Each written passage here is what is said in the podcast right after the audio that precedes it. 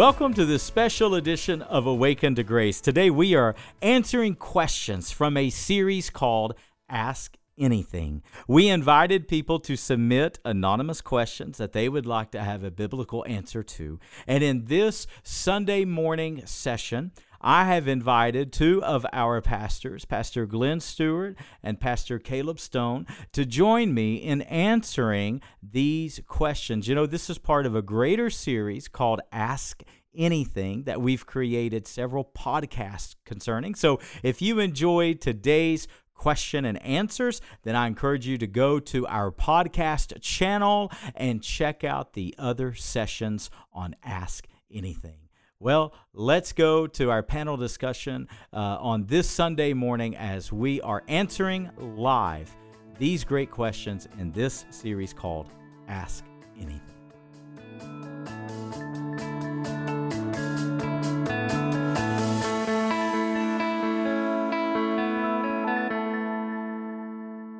Let's jump right into it.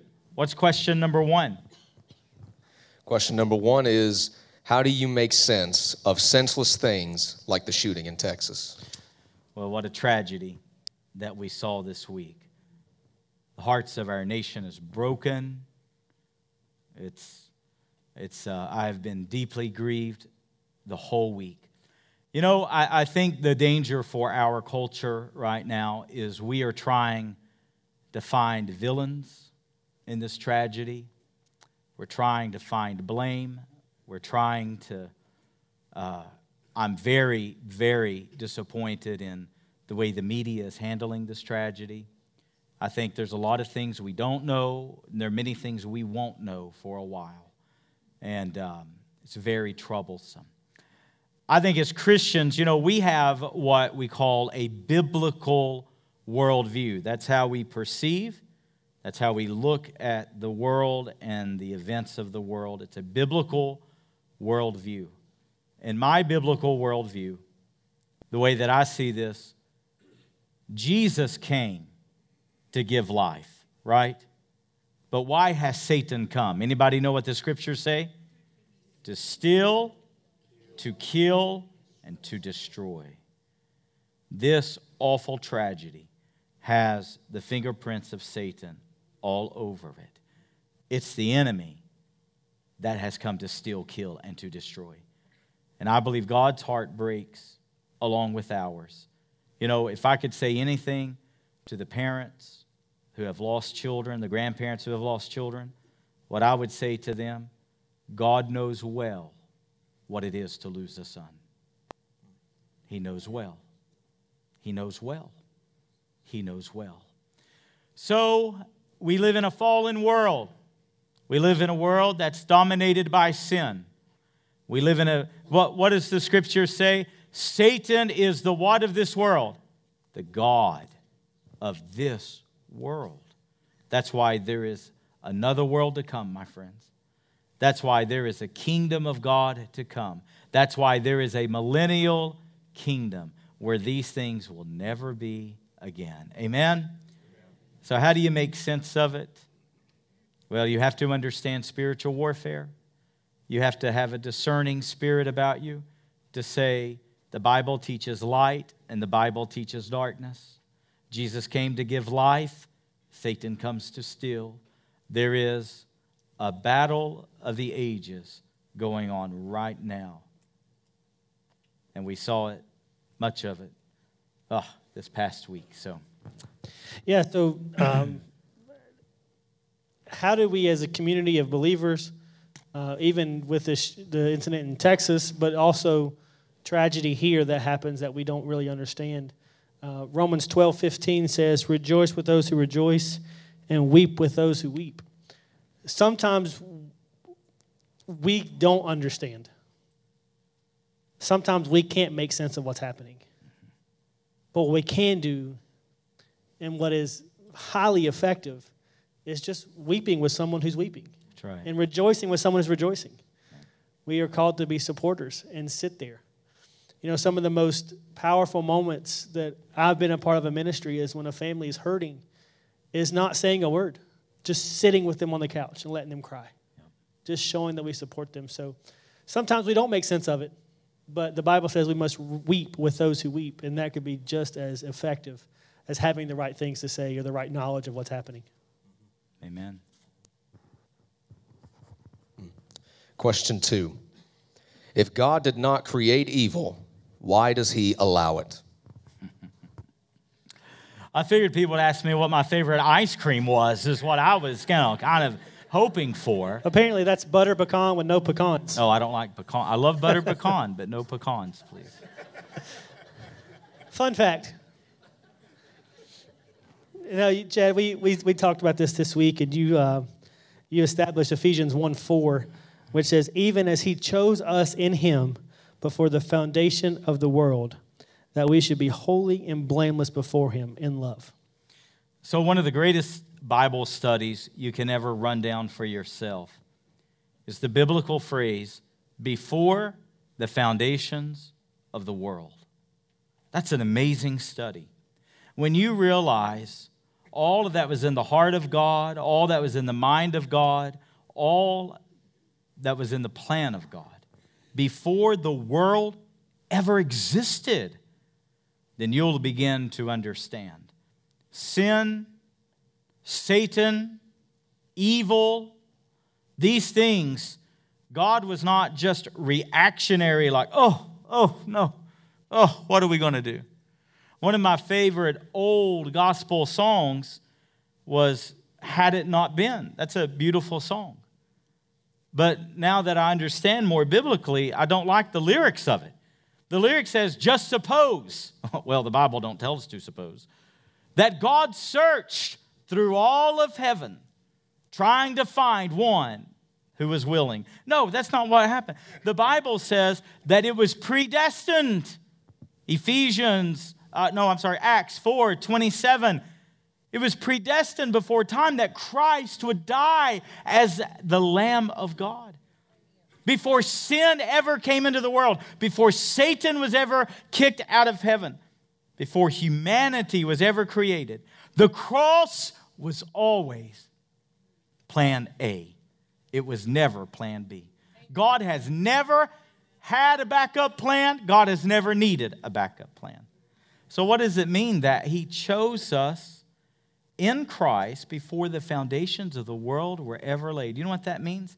That means that God knew all things before sin ever came. And you go on to read Ephesians, read Ephesians chapter 1, read the whole thing.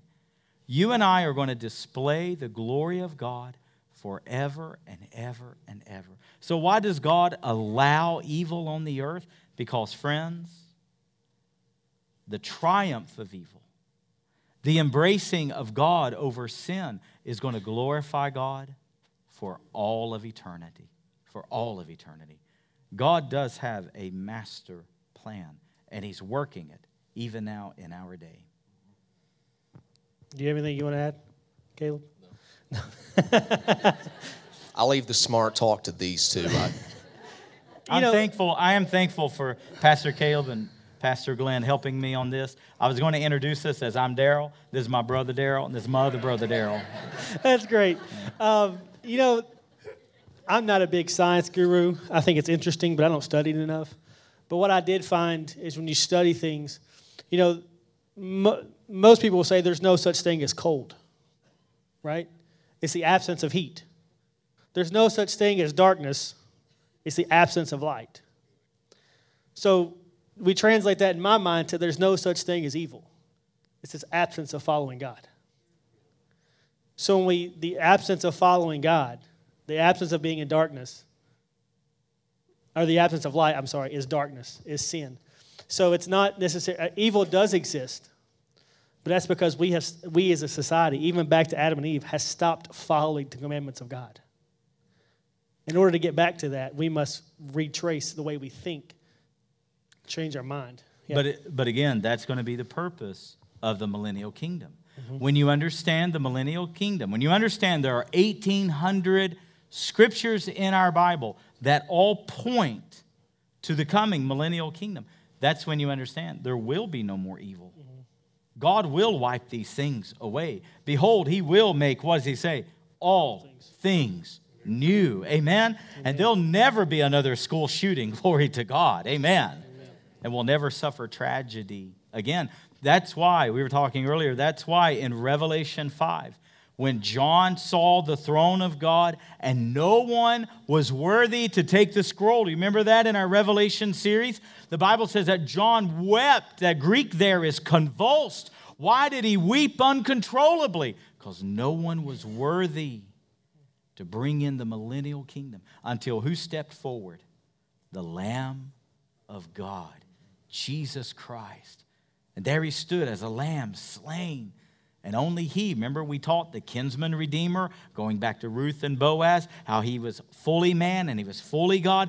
And because he was fully man, Emmanuel, God with us, now he became the kinsman redeemer. Now he can take the scroll, the inheritance of the earth, the human history, and now he can bring in the millennial kingdom. Friends, we don't live for this world, we live for the age to come. Amen. Amen. That's really good. There is uh, one thing I do, uh, I would like to add. Go ahead, um, Daryl. Daryl. Thank you, Daryl. in, uh, in Romans 3 5, I believe, it says, uh, our righteous, our unrighteousness, I'm sorry, serves to display his righteousness. Amen. Yeah. And uh, it's, it's an encouragement to me when I think of any unrighteousness that I've done in my life, any evil I've done in my life, and I look at that cross and I see the righteousness of God on display. I see His goodness and His mercy. And I, I tend to beat myself up a lot for the things that I've done in, in my past and my own unrighteousness, any failures I have today.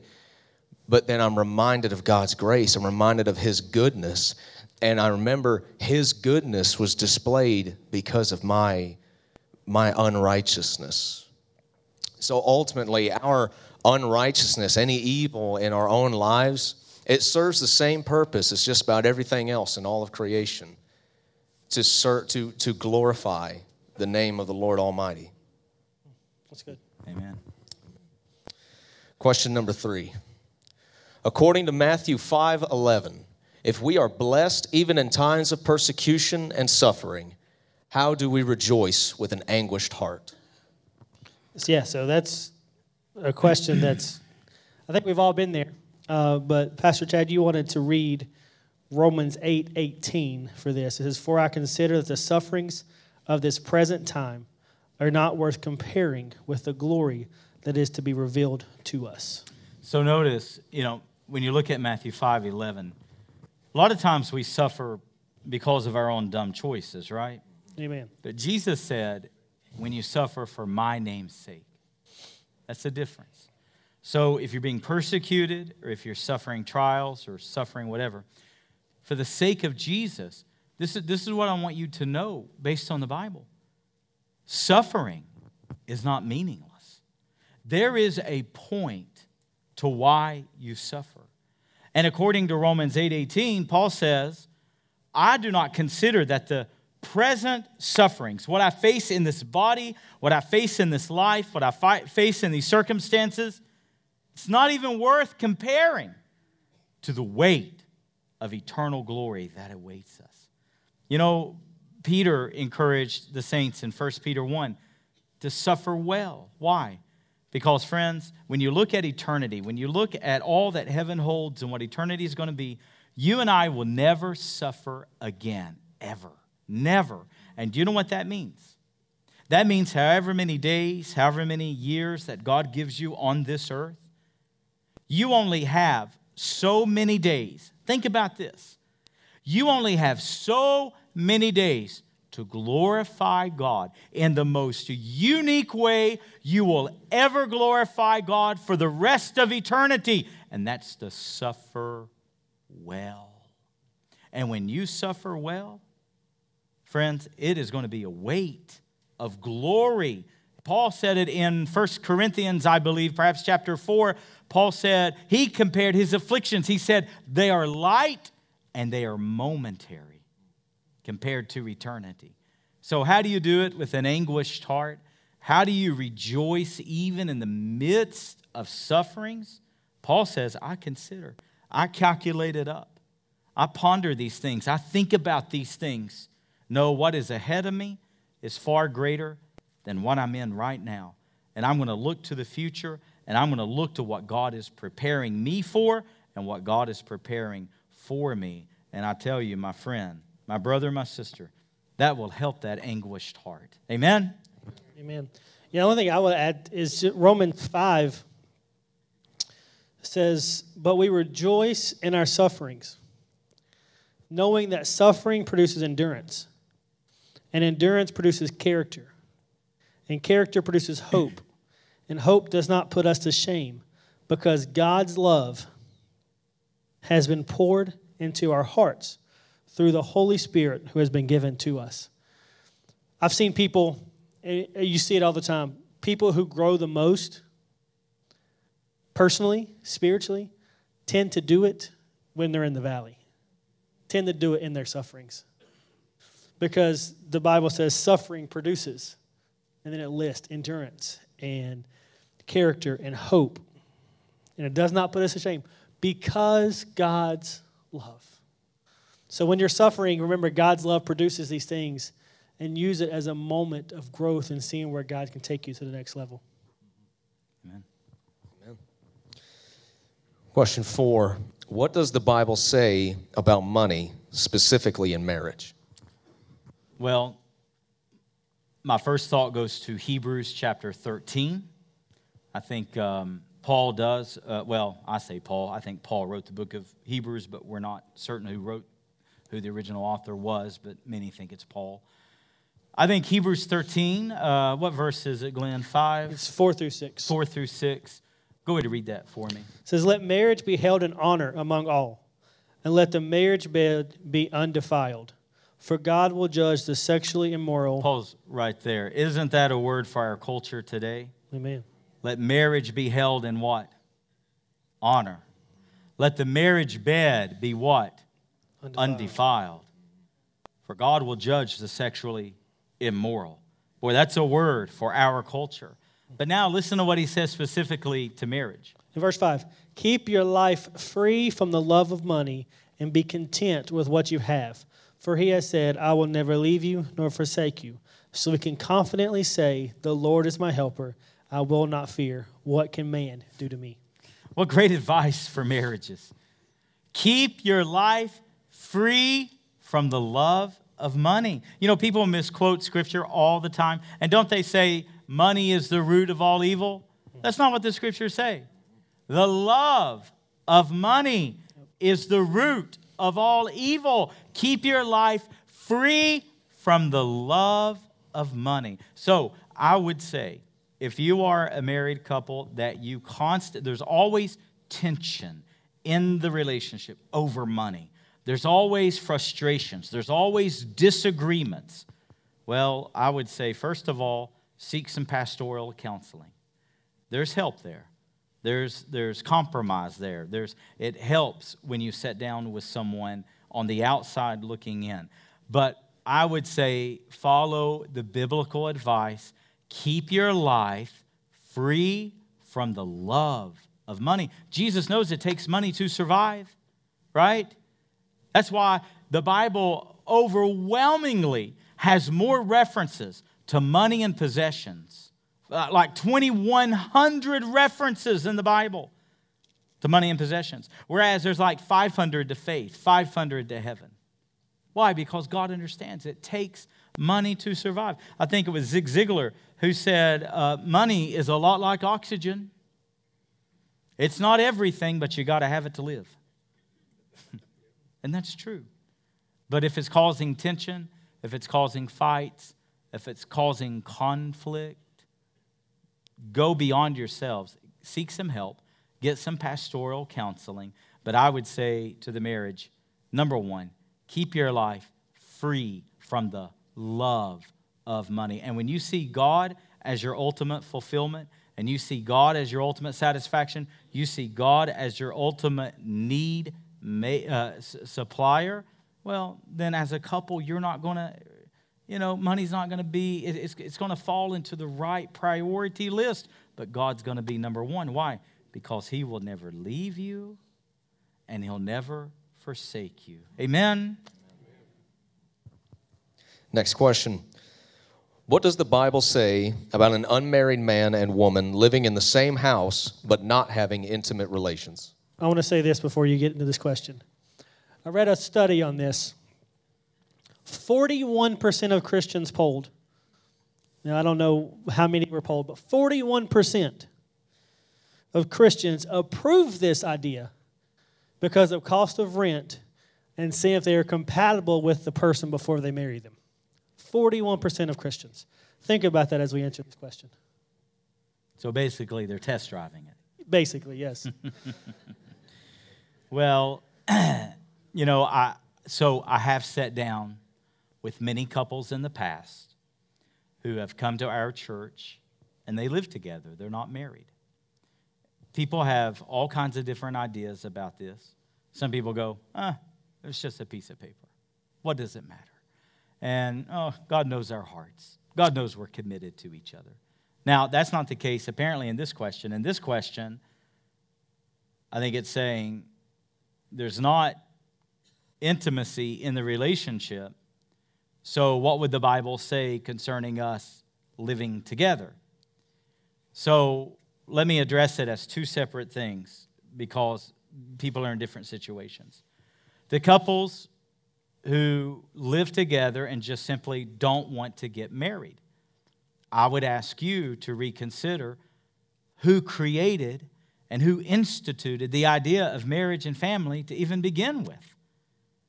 You, you, you're, you're not following the right blueprints. And I'll tell you this one of my greatest joys as a pastor, and I cannot tell you how many times it has happened. I wish I had kept count through all of the years when couples come and they live together, they're not married, and then they come to the realization, you know what? We want to do things God's way. We don't want to do things our way. We want to do it God's way. And I have had the high joy and the high privilege of marrying couple after couple after couple. I mean, I tell people I'm better with funerals than marriage. But, anyways, you know, I love doing weddings. So, anyways, but um, that's what I would say to that couple. Now, to the couple that submitted this, which they're anonymous, I don't know who it was, I would say that Scripture teaches us to abstain from all appearance of evil. And I realize that we can say, well, you know, we have our reasons, and, you know, there's no intimacy going on, and God knows our hearts and all that. But, friends, one of the greatest callings of a believer. And I want you to think about this. One of the greatest callings we have as Christ followers is to represent Jesus well. And to neighbors, and to coworkers, and to others in the community. I'm not saying that it's pride and you look like you got it all together. Nobody has it all together.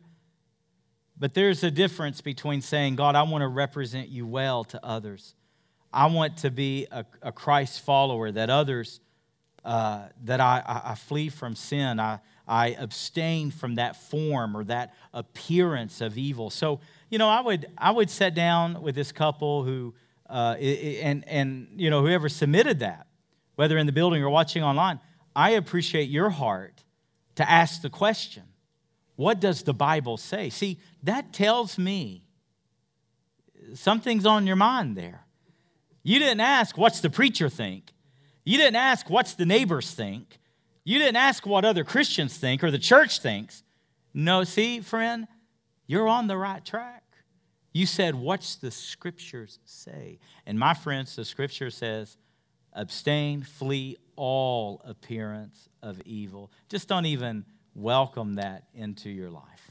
Yeah, that scripture, uh, abstain from the appearance of evil, is 1 Thessalonians 5 uh, 22, I want to focus on 1 Corinthians 6 18 that says, Flee from sexual immorality. So when you look at the Bible, and when you talk about Jesus being tempted in Matthew chapter 4, talk about all the sins, the Bible says, resist, stand firm, stand tall, except for sexual immorality.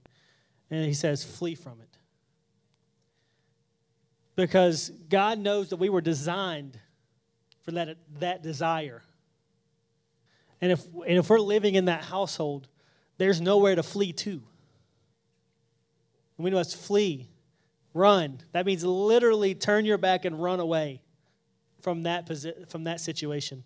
So I encourage you, yes, the Bible says resist the devil, stand firm in every other situation but sexual immorality. Now, there's nothing going on here, apparently, in this question, but being in the house with that, that temptation could show up very, very quickly. So, my encouragement is just flee from it and try to avoid that at any situation. Amen. Next question. Is an unbeliever's final destination truly a place of eternal torment? What does the Bible say about this? So, unfortunately, the answer is yes. You know, uh, as Glenn gets ready to read the scripture, I want you to hear from my heart on this. I don't believe in a literal, in a physical hell because I am drawn to the idea. I'm not. I'm actually repelled by it.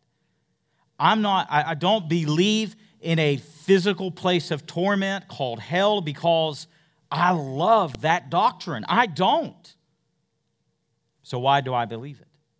Because it's what the Bible teaches, because it's what Christ taught.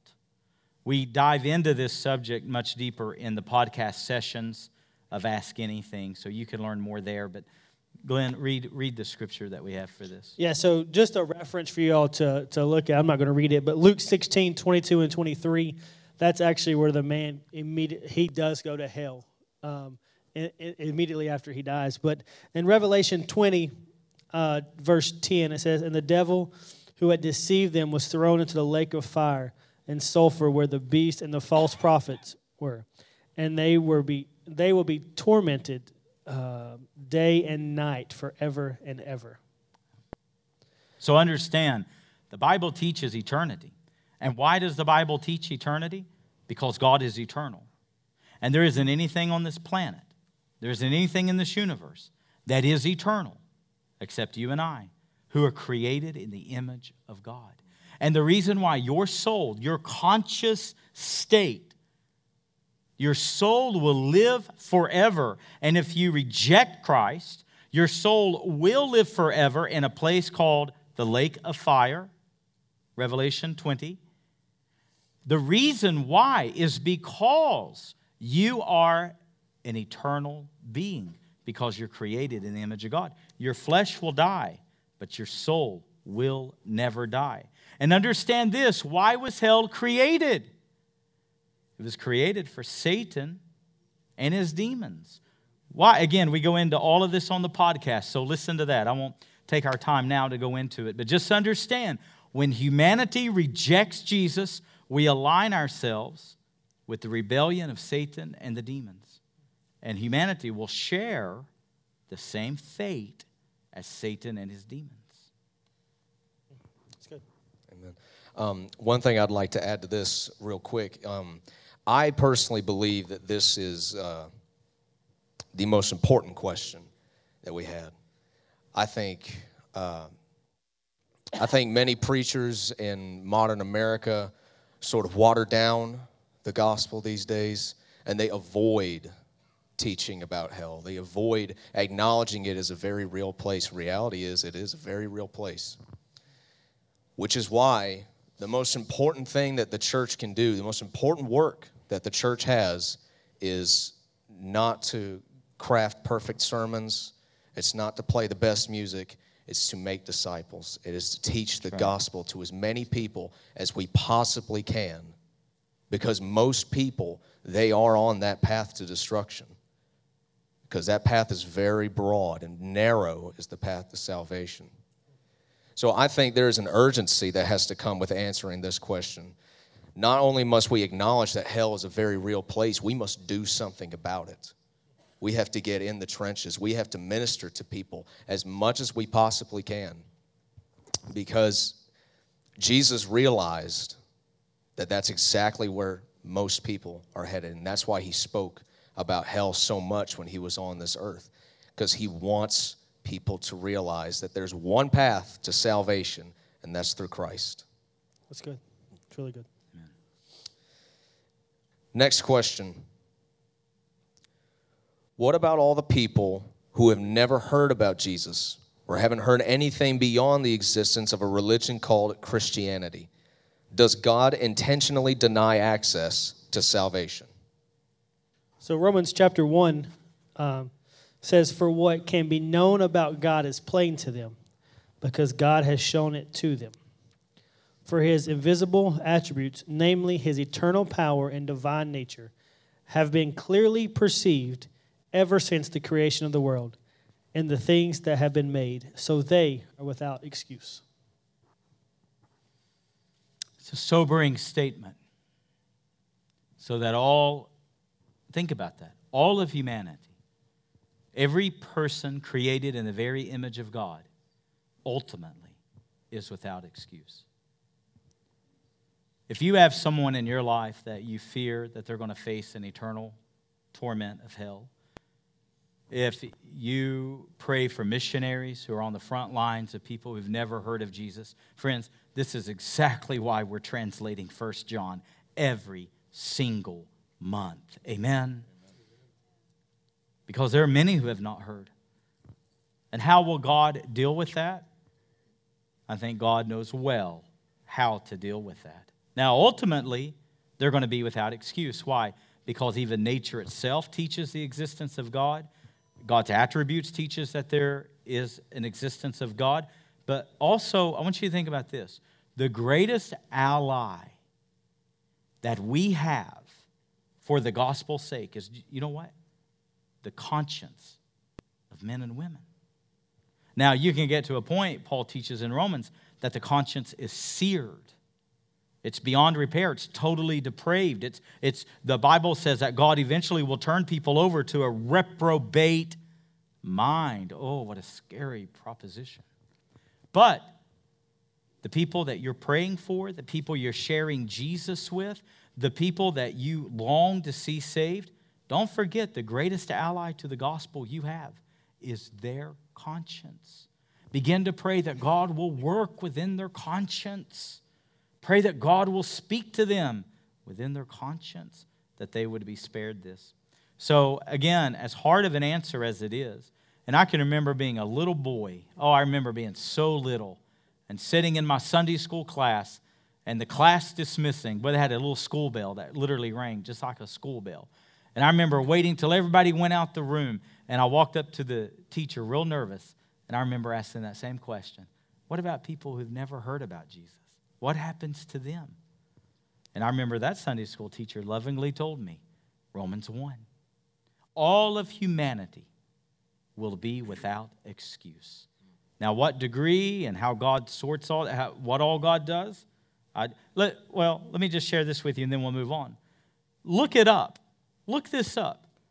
Do you realize that right now in the Middle East, in the heart of Muslim lands, people are having dreams where Jesus is coming to them in the dream and saying, I am the Son of God, follow me. And conversion after conversion. And they're becoming preachers and they're planting churches. What's the point? You know what Jesus said in John, I think 17? Jesus said, I will not lose one that the Father has given me. Amen? Amen. God will convert his people. But what, what is our responsibility? To take the gospel, to translate First John, to spread this gospel as far and wide as we possibly can. How God does it all in the end, God will know that. But what the Bible tells us, humanity will be without any excuse. Next question.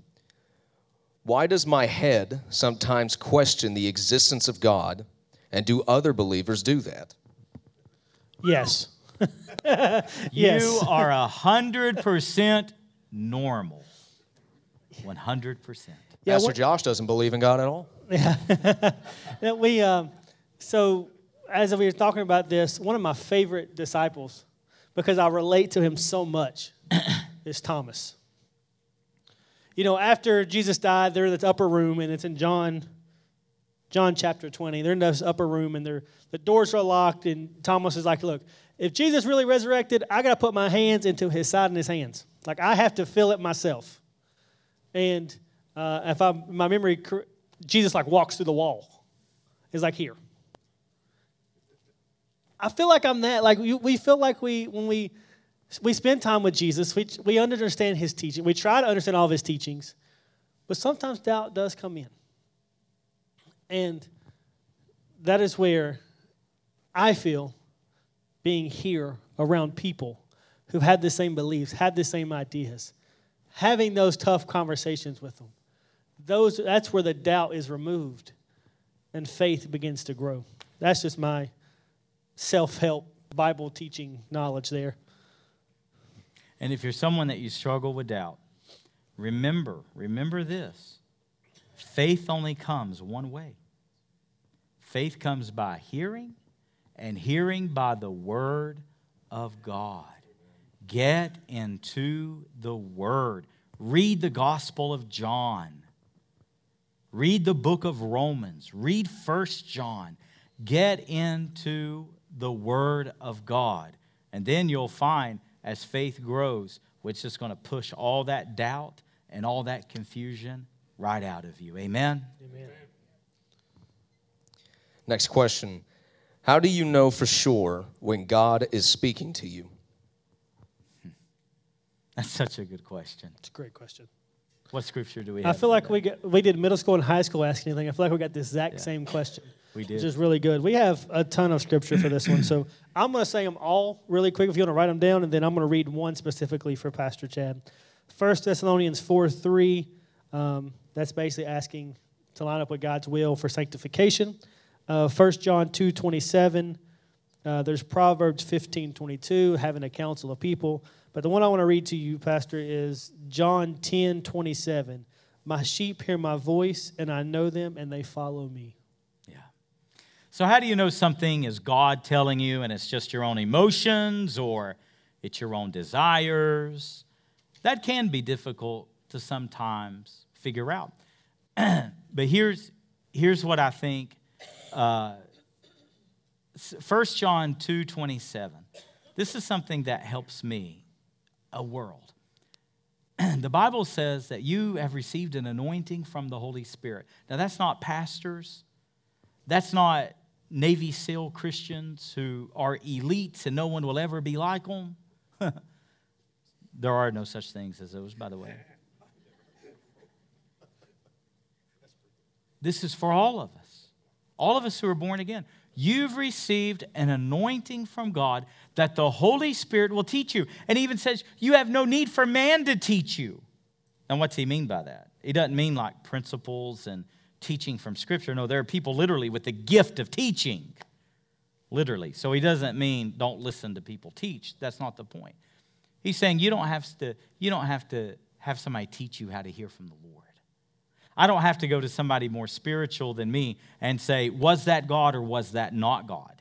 Now you can seek counsel and say, as Proverbs says, there's safety in a multitude of counselors, but you're not dependent on someone else to tell you that's God, that's not God.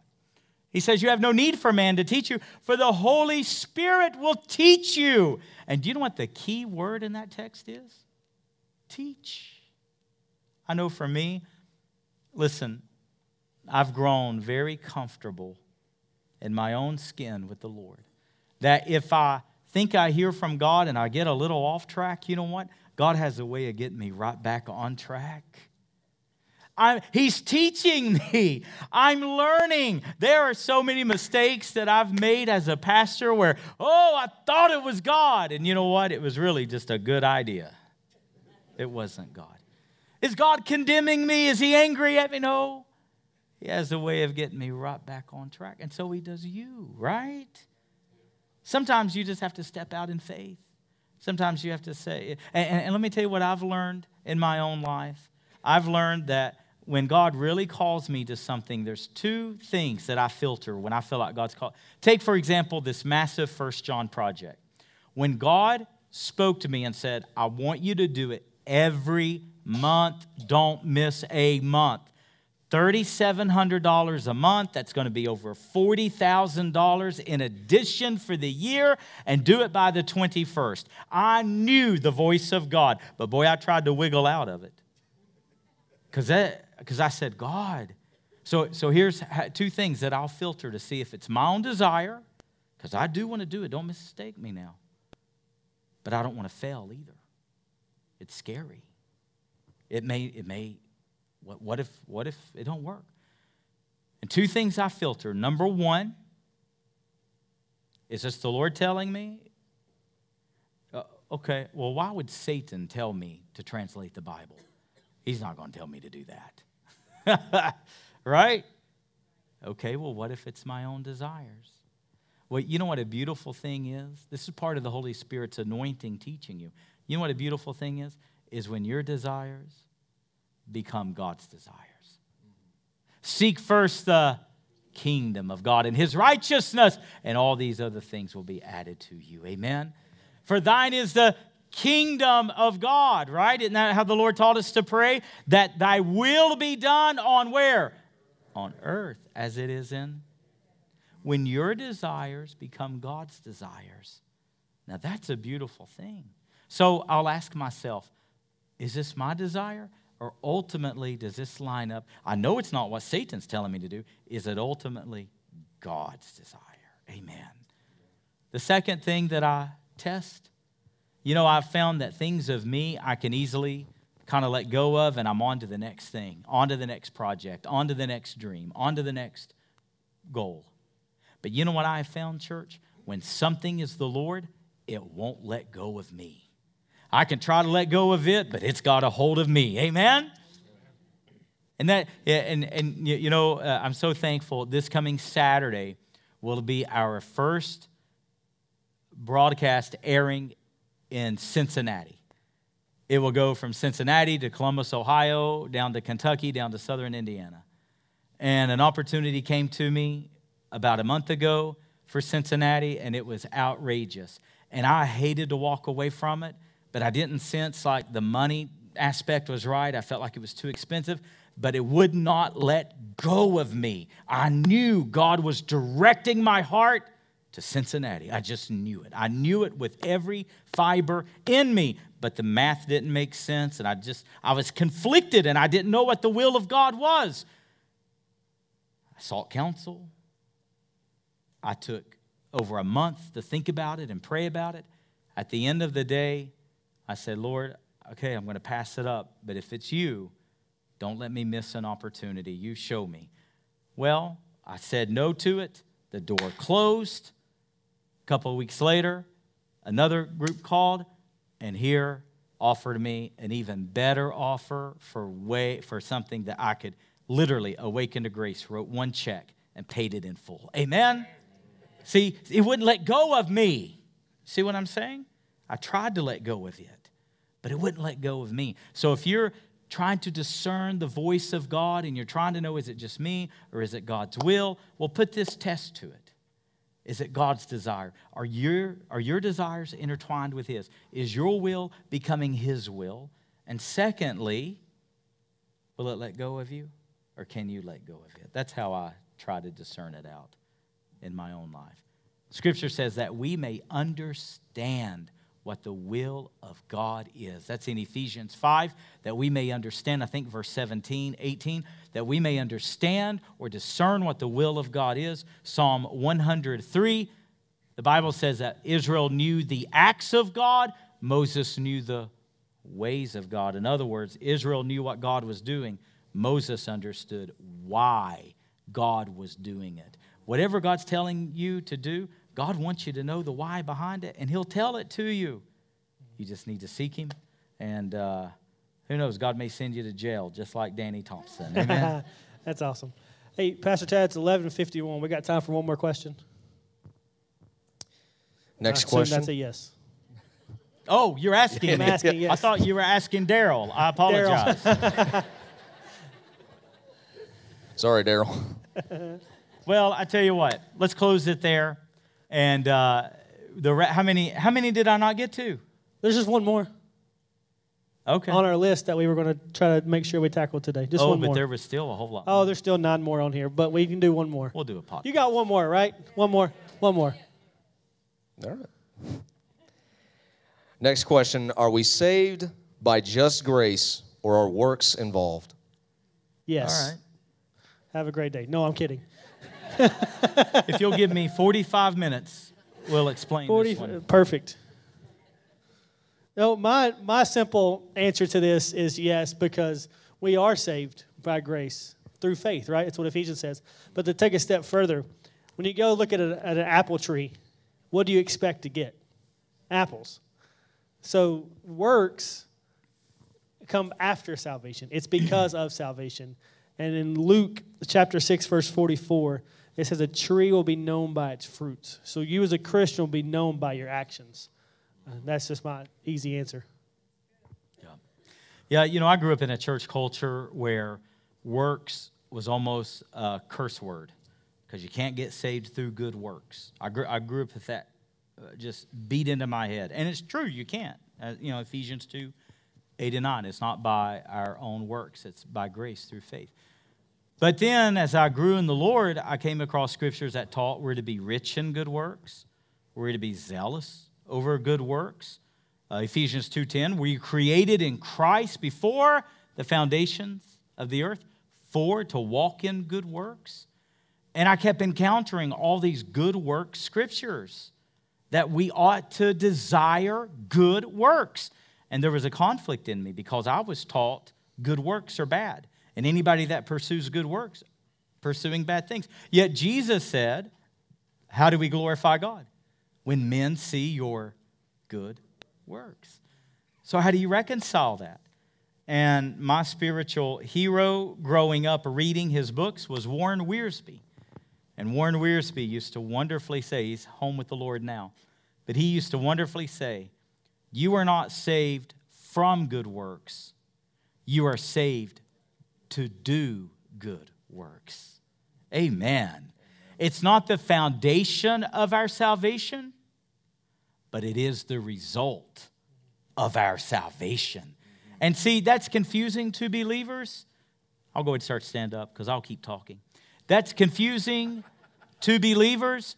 Why? Because one day you and I are going to stand before the Bema judgment seat of Christ. And what's God going to judge? Our works. He'll judge it by fire. If it's hay, wood, stubble, it'll be consumed. We'll have nothing to show for it. If it's gold, silver, precious stone, then it'll be tried by fire and it'll be found praiseworthy. And we'll have something to give to Jesus. See, you're not saved because of them, but because of salvation. You ought to be engaged in them. You don't want to get to heaven and have nothing to offer for so great a salvation that Jesus has given you. Amen. Have you visited my online store where you can find books, music, sermon series, and so much more? I hope you'll go there today, awakentograce.com slash store, and keep checking back because our resources that are designed for spiritual growth are always growing. awakentograce.com slash store.